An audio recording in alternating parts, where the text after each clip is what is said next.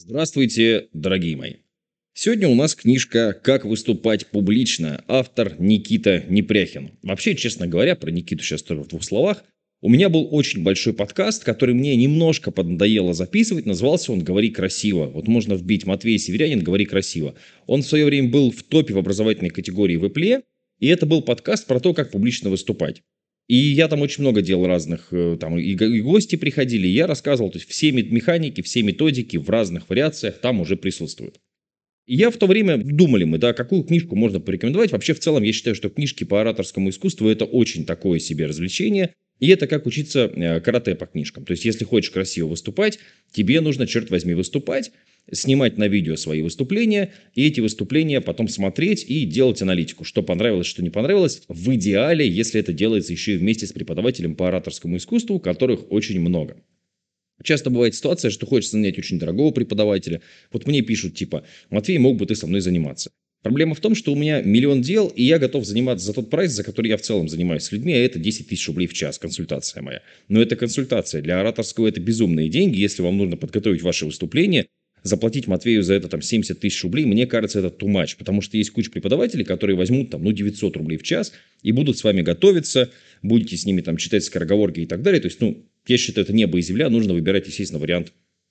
В данном случае точно в этом это качество будет тем же самым. Тем не менее, если нужна книжка-брошюрка, а я просто хочу тут, пользуясь случаем, Никиту Непряхина похвалить за то, что у него шикарная книжка «Я манипулирую тобой», то есть вот там книжка прям уровня «Вау!»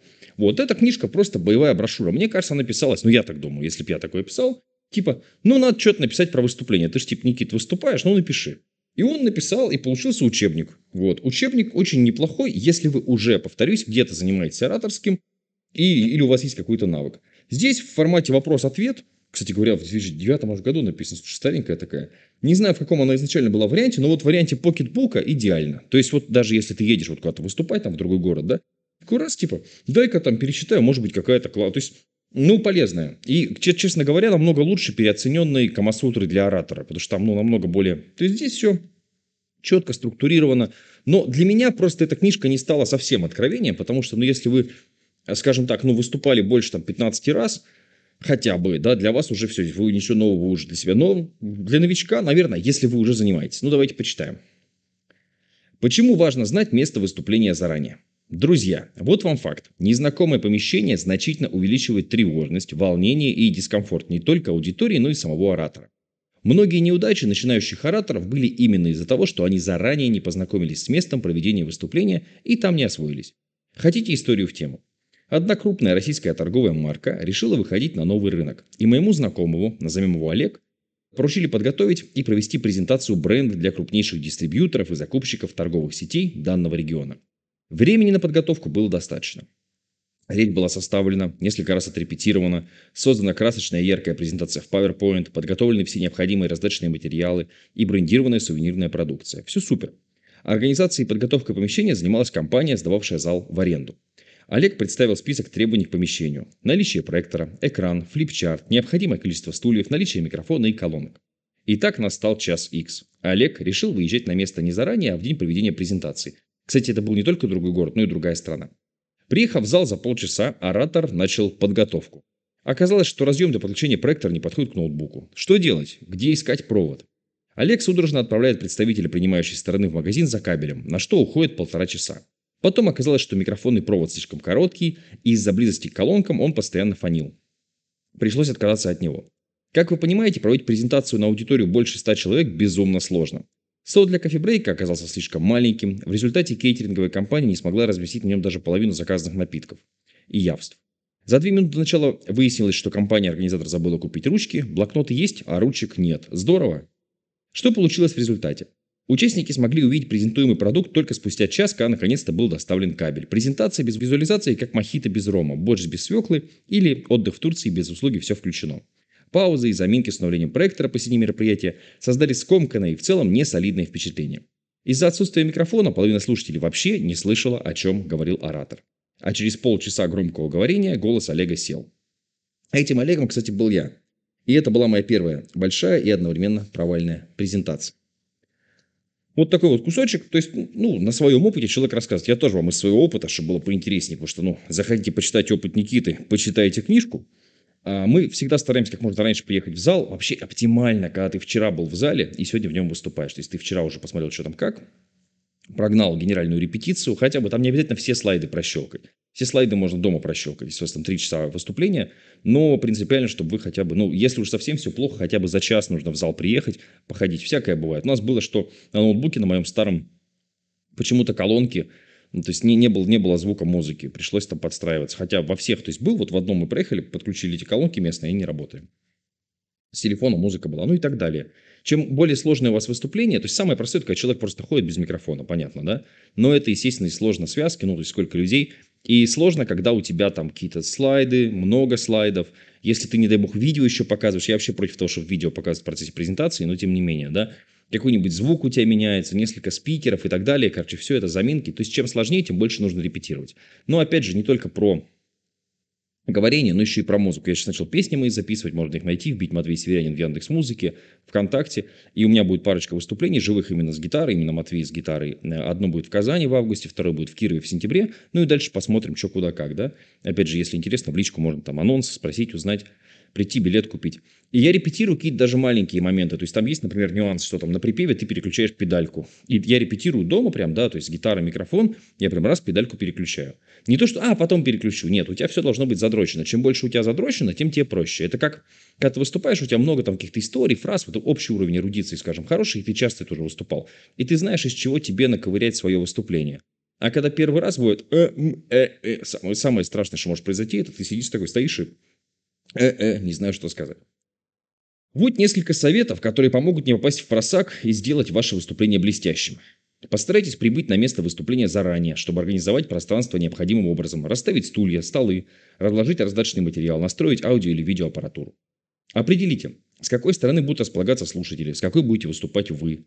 Выберите место, чтобы всем было видно вас даже с самой Камчатки. Подготовьте место выступления и пространство рядом. Расположите все, что вам понадобится во время речей. Тезисный план, подготовленный визуальный материал, лазерную указку, стакан воды, бумажные салфетки и так далее. Попросите кого-нибудь проверить, насколько вас хорошо слышно во всех концах аудитории.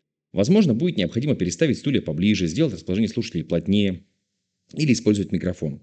Проверьте и отрегулируйте микрофон, если вы используете его в своем выступлении. Подготовьте флипчарт, убедитесь, что он плотно установлен. Все фломастеры или маркеры пишут, бумаги хватит на все время вашего выступления. Если во время выступления вам придется сидеть, а бывает такое, проверьте удобство вашего места. Расположитесь на кресле или стуле, определите, насколько в нем комфортно сидеть, как вы вообще будете выглядеть со стороны, сидя в стуле, а, сидя на стуле, если вы на сцене при этом. Проверьте, какое расстояние от трибуны или микрофона до первого ряда слушателей. Если оно велико, например, 5 или 6 метров, стоит передвинуть кафедру или микрофонную стойку поближе. Ну, то есть, опять же, повторюсь, это вот такой базовый, базовый фундамент. В принципе, то есть, ну, любой плюс-минус оратор может это написать, но в формате такого покетбука мне, кажется, полезный. Еще один важный совет. Аудитория, где будет проходить ваше выступление, это лучшее место для проведения генеральной репетиции. Пройдите к тому месту, где вы будете находиться во время выступления, походите по сцене, освойтесь на своем рабочем пространстве, ощутите, насколько вам комфортно на этом месте. Можно пройти в зал, посидеть на местах, где будут располагаться слушатели. Как это будет видно с первого ряда, а с последнего. Если выступление очень важное и ответственное, я всегда следую этому правилу и посещаю место проведения мероприятия за день до выступления, чтобы прочувствовать атмосферу помещения. Я могу встать за трибуну, взять в руки микрофон, обхватить взглядом весь зал, поперемещаться по сцене, прорепетировать некоторые моменты выступления, отработать жестикуляцию, подумать о возможной коммуникации и взаимодействии с аудиторией, представить, как все будет проходить. Это помогает быть более уверенным во время публичного выступления и значительно уменьшает волнение. Вообще тут тоже в этой книжке есть об этом. Э, хочу еще про комфорт слушателей. Я всегда, когда прихожу, я стараюсь сесть-присесть, посмотреть на места слушателей заранее, потому что если очень близко сидишь, тебе будет некомфортно. Если в помещении душно, нужно следить как организатор за этим, да, проветривать. Бывает, что ты сидишь, в тебя дует кондиционер, тебе некомфортно, ты думаешь только о кондиционере. То есть вам нужно э, от человека все эти, ну если вы были на моих выступлениях, вы, наверное, видели, что у нас они всегда довольно хорошо организованы, за очень редким исключением, когда ну вот какой-то совсем там странный зал или какой-то косяк, который ну никак быстро не исправить. Я всегда слежу за комфортом людей. То есть у людей должна быть вода, у людей должна писать ручка. Например, поэтому я никогда не экономлю там на ручках, я всегда две ручки сую. Вот у нас пакет всегда раздатка, да, понятно. Блокнот, две ручки всегда есть, какое бы там ни было выступление. И я понимаю, что ручка может не писать, это значит, человек сядет, он хотел писать, у него писать не получается, он начинает тормошить соседей, это шум, это, ну, вот, это вот это излишняя, короче, фигня. То есть человек не должен волноваться об этом. Человек должен, опять же, знать, где находится туалет. Вот кажется, ерунда, Но действительно бывает, что ты вот ходишь в туалет, у тебя там выступление еще есть у кого-то, да, и ты сидишь, где туалет, где, ну, то есть вот зритель прям сидит, где, ну, где мне там, ну, то есть вот его это напрягать будет, опять же, когда можно поесть, когда закончится выступление, поэтому я очень люблю четко тайминги. Типа вот у вас есть расписание, вот в 10.10 Матвей выйдет на сцену, в 10.50 уйдет. То есть вы понимаете, что там, конечно, плюс-минус там 2-3-5 минут, но в целом оно, когда порядок есть, лучше намного. Чем когда человек вышел, я как-то был на одном спикере 5 часов без, без, передыху. Все устали. Он говорит, вы, наверное, устали. Но мы, наверное, устали не потому, что ты плохо выступаешь, а потому что ты, ну, мы же биологические существа. Люди. Как бороться с шумом в зале? Вопрос 31. Книжка построена на вопросах-ответах. Смех на задних рядах, гул в зале, постоянное шушуканье, перешептывание, кашель, чихание, храп на галерке, чтение журналов. Аудитория явно начала отвлекаться. Что делать оратору в такой ситуации? Как бороться с шумом в зале? Будем разбираться. Важно понимать, по какой причине может быть шум. На самом деле причины всего три. Усталость, отвлекающий фактор, а или обсуждение сказанного оратором между зрителями. Если аудитория устала, значит вам необходимо сменить динамику выступления. Об этом мы говорили в этой книге до этого. Измените активность, усильте интонирование, жестикуляцию, смените свое местоположение, расскажите байку или историю. Некоторые ораторы устраивают маленькую катастрофу. Роняют раздаточные материалы, умышленно задевают флипчарт, двигают кафедру, акцентируют на себе внимание аудитории. Наблюдал такое несколько раз. Не знаю, насколько эффективен последний способ, но точно знаю, что можно просто сказать. Я вижу, аудитория немножко устала, понимаю. У меня, кстати, на прошлом выступлении был интересный случай. И вы увидите, как шум в зале моментально стихнет. Если усталость критическая, целесообразно сделать перерыв или кофе-брейк. Аудитории тоже нужно отдыхать. Если в аудитории есть отвлекающий фактор, кто-то вошел, раскрылось окно, упал ноутбук, можно акцентировать это, на этом внимание и нейтрализовать посторонний барьер или отвлекающий шум вместе со слушателями. Например, у нас такой накал страстей, что даже окно открылось. Могу я попросить кого-нибудь закрыть окно? Сейчас мы закроем окно и продолжим. И как только интерес к данному происшествию со стороны зрителей пропал, оратор может спокойно продолжать свое выступление.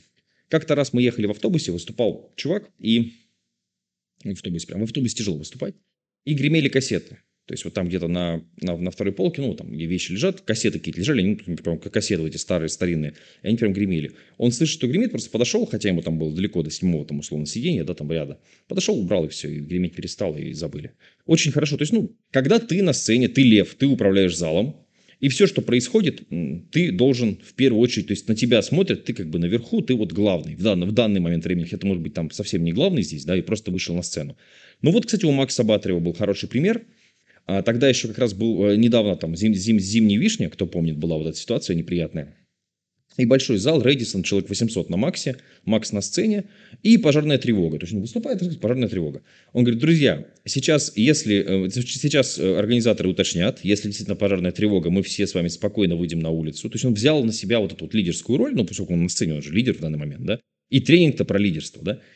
Он говорит, так, у нас тут есть аварийные выходы, вы все их видели, они вот там, вот там и, похоже, вот тут. Сейчас мы позвоним, уточним, если это не просто учение, а действительно пожарная тревога, мы спокойно с вами ровненько друг за другом выйдем на улицу, не переживайте, нам недалеко, мы все успеем.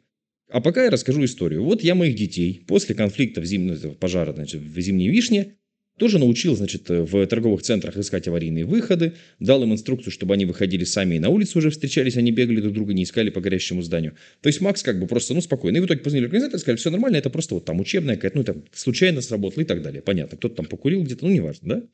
Но, тем не менее, он на себя взял эту ответственность, эту лидерскую, скажем так, роль, и все хорошо.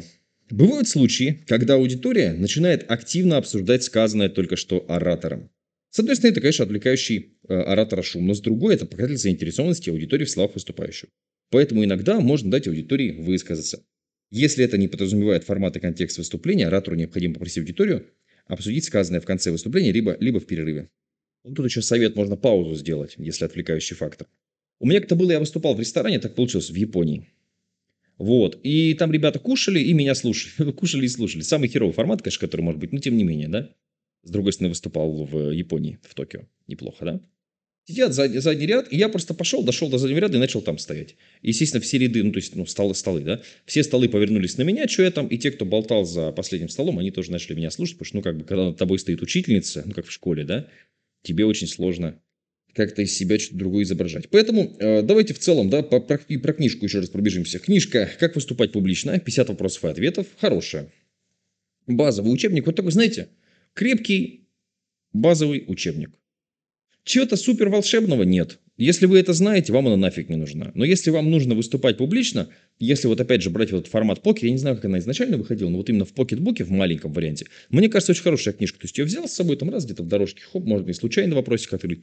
Мне она, в общем, да, так, ну, мне она не особо была интересна, я это сам могу рассказывать тут же и сам примеры приводить. Но в целом, если для вас эта тема актуальна, да. Еще раз повторюсь, когда спрашивают книги про ораторское, я вообще боюсь их рекомендовать, я считаю, что это неправильно в корне. Эта книжка может быть как бы дополнительным факультативным материалом. То есть, да, неплохо, если вы книжку почитаете. Но в целом ораторское – это все равно практика. То есть, чтобы научиться выступать публично, вам нужно выступать публично. То есть, вам нужно целенаправленно искать любые варианты выступления и вот лезть, выступать, выступать, выступать, выступать, не, ну, то есть преодолевать боязнь сцены, готовить свое выступление, много его репетировать, приходить в зал заранее, смотреть, подключать и так далее. Вот такая штука. По-другому это, к сожалению, не работало, не работает и работать не будет. Книжка вас в этом плане не научит ничему. Но если вы уже выступаете, советы из книжки могут быть полезны. Вот, опять же, если интересно, можно поискать э, подкаст «Говори красиво». Мы там, ну, просто вот э, собаку уже съели на том, что рассказываем про публичные выступления. Тоже будет полезно. Прям Матвей Северянин «Говори красиво» можно вбить и послушать эти педерачи, педерачки, педерачечки мои. Хорошего дня, счастья, здоровья, удачи, любви. Еще услышимся.